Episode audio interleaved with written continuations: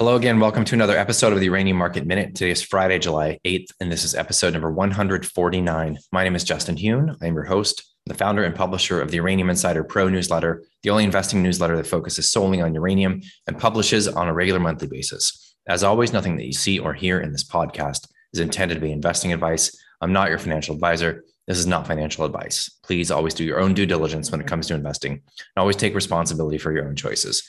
All right, wrapping up the week, actually had a decent week. Looks like possibly we're in the early stages of kind of putting in a basing pattern here. A lot of charts showing double bottoms, not a whole lot of volume happening here.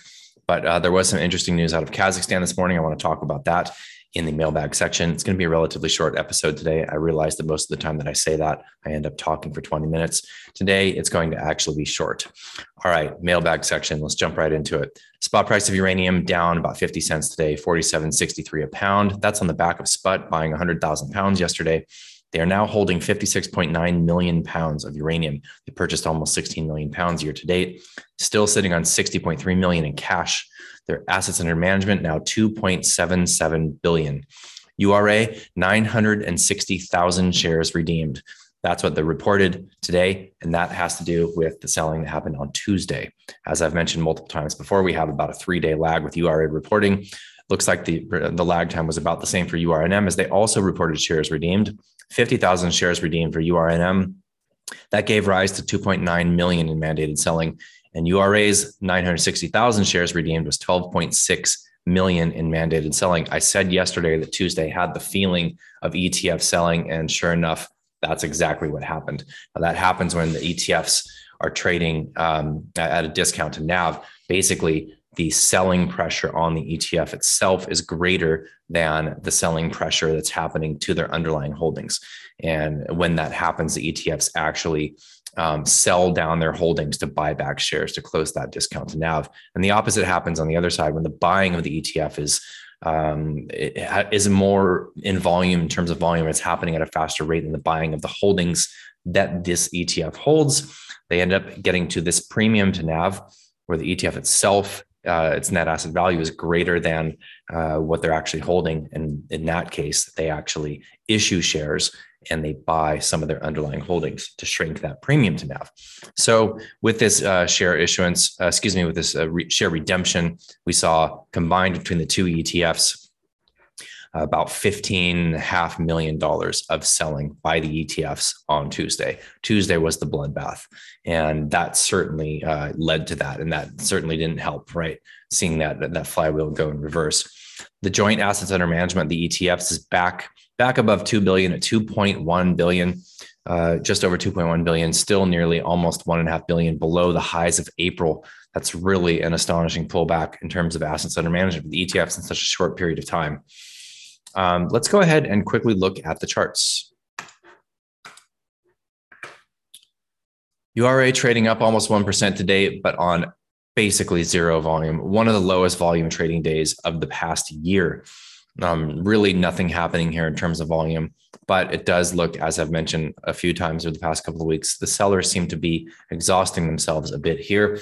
We saw a little bit of a continuation of the nice moves yesterday. The S&P actually closed negative on the day, so to see our puppies up even even, half a percent, one percent, two percent was very nice to see. But again, the volumes aren't there. This is not not a breakout volume uh, by any stretch of the imagination. So we're still not out of the woods here. However, things are definitely looking like they're uh, turning a little bit more positive.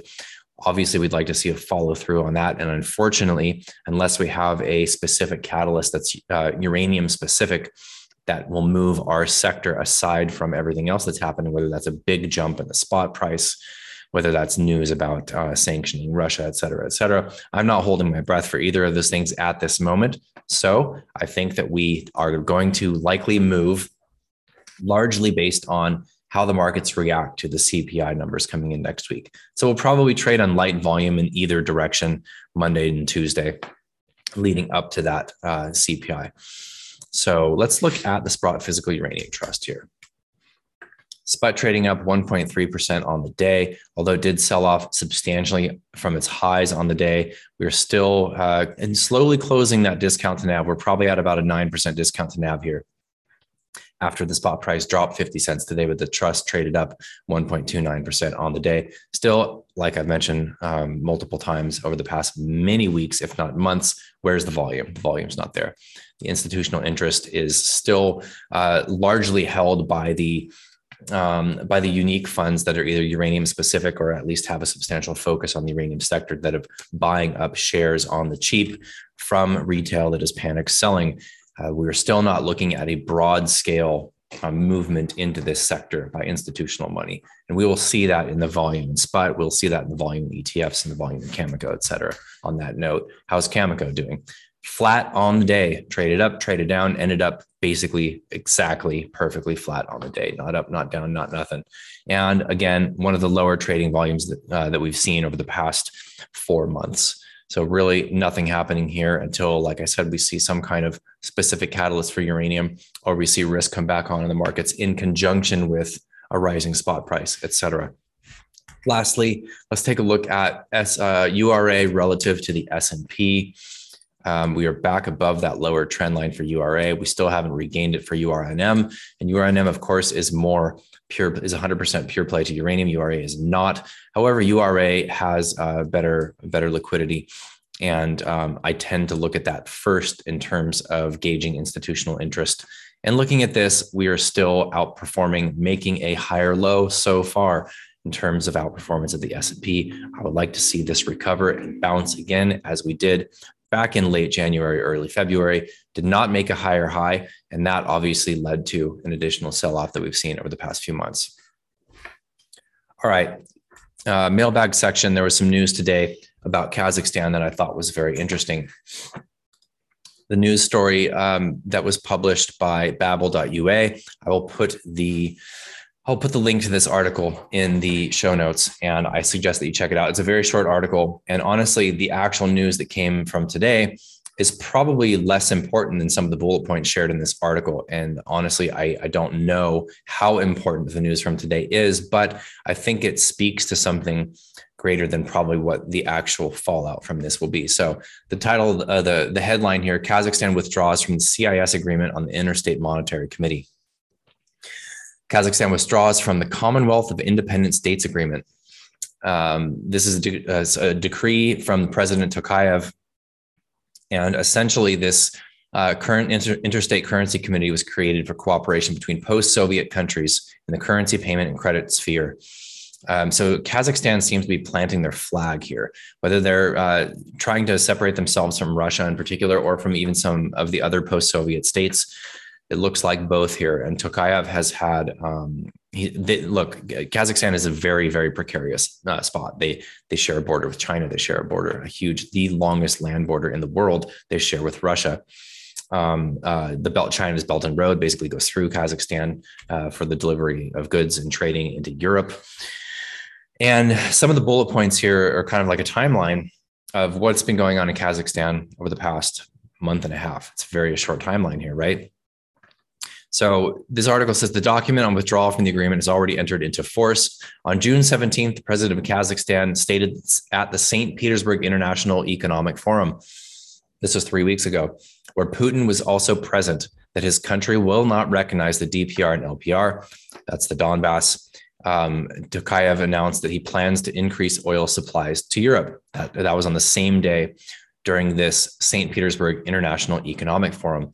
And I don't know if you recall if any of you saw any of those speeches coming from the leaders of that of of this area these areas. Um, but Tokayev definitely was firm in his stance and uh, is certainly not supporting Russia and trying to do what he can to separate himself from traditional ties of Kazakhstan to Russia, not only being part, obviously, of the Soviet Union, but um, since separation, still having large influence from Russia. Um, I recall speaking with people that had more of an expertise in this area of the world years ago, before Kazatomprom went partially to the public, basically saying, "Oh, well, how much do you expect Kazatomprom to produce?" And, and you know, their answer was whatever Putin wants. And there's they have had traditionally a very very large influence from Russia. With that said, they continue to seemingly seek more and more sovereignty and it's a very very uh, precarious uh, scenario here for Kazakhstan. And I think that uh, Art Hyde from Segra on Twitter said uh, said it best when he said uh, Kazakhstan has always needed to walk a fine line between Russia, China, and the West. That's exactly where they're at right now. Now, China highly depends on Kazakhstan for uranium. China gets about half of the uranium from Kazatomprom, and they also have their own JVs with Kazatomprom. Um, and China produces a very, very small amount of uranium now. Of course, they have the Husab mine. They've got uh, a share of Paladin's Langer Heinrich.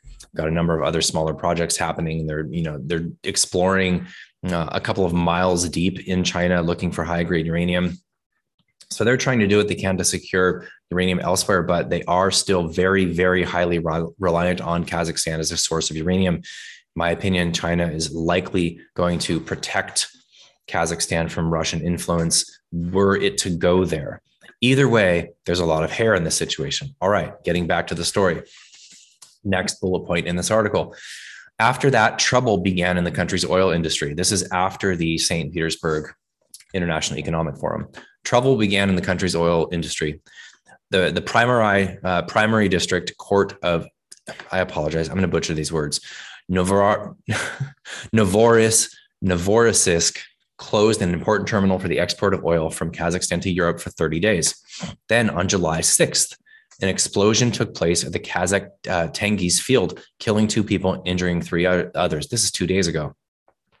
Two, day, two days ago, on the same day, it became known that Kazakhstan is considering a ban on the import of goods to Russia and Belarus that have been sanctioned by the European Union, Great Britain, and the United States. The Ministry of Finance of the country has published an order for public discussion, which will last until July 22nd.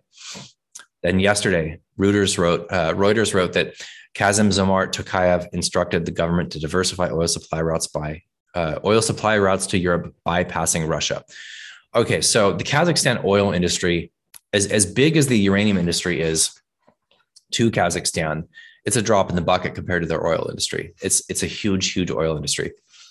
Um, I don't know where they are on the world stage in terms of production compared to Russia, Saudi Arabia, the United States, et cetera, but they're up there. They're up there, and it's a major, major um, source of GDP for for Kazakhstan. So they're taking steps to avert uh, shipping through St. Petersburg, shipping through Russia, and seeking sh- uh, different shipping routes. We have heard Kazatomprom um, state the same thing that they're looking at alternate routes for shipping uranium from Kazakhstan, and that's going to take some time to really iron out the details on the shipping routes and get them, um, let's say, smooth. But for now, we're still looking at supply interruptions due to the situation in Russia coming from Kazakhstan. So I just want to bring that up. I thought that was significant. And I think that uh, anything that happens to the number one producer of uranium, and it's not like they're just barely number one, they're number one by a country mile. They, they produce 40% of the world's uranium, uh, possibly a little bit more than that. So, what happens in Kazakhstan really matters to the uranium market. Um, one last note we are, there was a news story that was shared around Twitter this morning about um, Germany, uh, the Green Party in Germany essentially voting to shut down, to in fact shut down the last three nuclear reactors that are still running. They are scheduled for shutdown in December of this year. Obviously, there's been a lot of speculation and a lot of pushback against this decision due to the energy crisis they are currently in. Oh gosh, it looks messy over there, guys. It really does. I mean, not just in Germany, but in Europe at large, but especially in Germany. And honestly, I, I am fearful of what's what could potentially happen this winter there for the people of Germany because this the situation is not their fault largely. Um, it's a few special interests that are that are seeking to do this, and to have the Green Party, which is the pure definition of greenwashing, would be the Germany, the German Green Party, um, voting for expanding coal power and shutting down nuclear. That's your Green Party it's really, really shameful what these uh, pieces of work are doing to the people. And uh, they should absolutely be ashamed of themselves. Um, it's ultra clear that uh, the Greens, at least in uh, Germany, and the Greens in most countries, let's be honest, do not really actually care about the things they claim to care about. They don't care about the people, they don't care about the climate They care about some particular special agenda that has to do renewables, that has to do with the green energy agenda, that has to do with potentially um, limiting people's individual ability to emit carbon, which is a gas, a pollution, not just a gas that uh, greens the earth. I'm going to end that there. I'm not going to go there.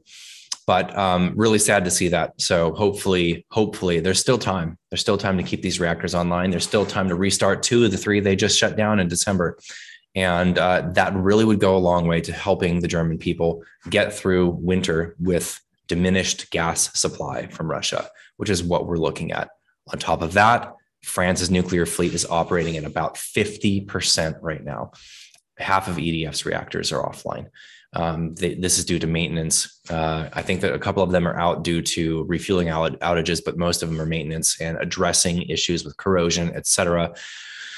That's a whole nother story. Um, France has done a terrible job over the past 10 years in terms of maintaining their fleet. And um, that has been underfunded. And now EDF, now that was, I think, 84% owner uh, owned by the state. EDF now is 100% owned by the state. So hopefully that leads to something good for EDF and good for France's nuclear fleet and for the future of nuclear in France. Because as we've seen over the past year, we've seen Macron come out and state that they want to expand their nuclear fleet. They want to build, um, I think it was six and up to 14 new nuclear reactors by 2035. These are large EPR2. Um, so we really hope that uh, the 100% ownership of EDF by the state will lead to additional funding to address the problems the reactors are having now. And France is the largest exporter of electricity in the world and they're and they're 70 plus percent nuclear. So with half of that fleet offline, that means hard times for the surrounding countries that are typically buying energy from France's nuclear fleet. So it's not looking good going into the European winter. It really isn't, and it's it's a shame to see that. Okay, um, I'm not going to rant anymore. Uh, I'm glad to see that we hung in there this week. We had a couple of decent days to end the week after a brutal start to this short week, at least in the American markets. And hopefully, this is leading to a basing pattern and potential recovery in the uranium stocks because things are looking bright for the industry, despite the aspects that I just mentioned in today's mailbag section. All right, take care of yourself. Please have a great weekend. I will see you guys again next week. I appreciate all of you. Thank you for subscribing. Uh, thank you for following me every day. I appreciate all the comments, even the trolls. I love you. All right, cheers.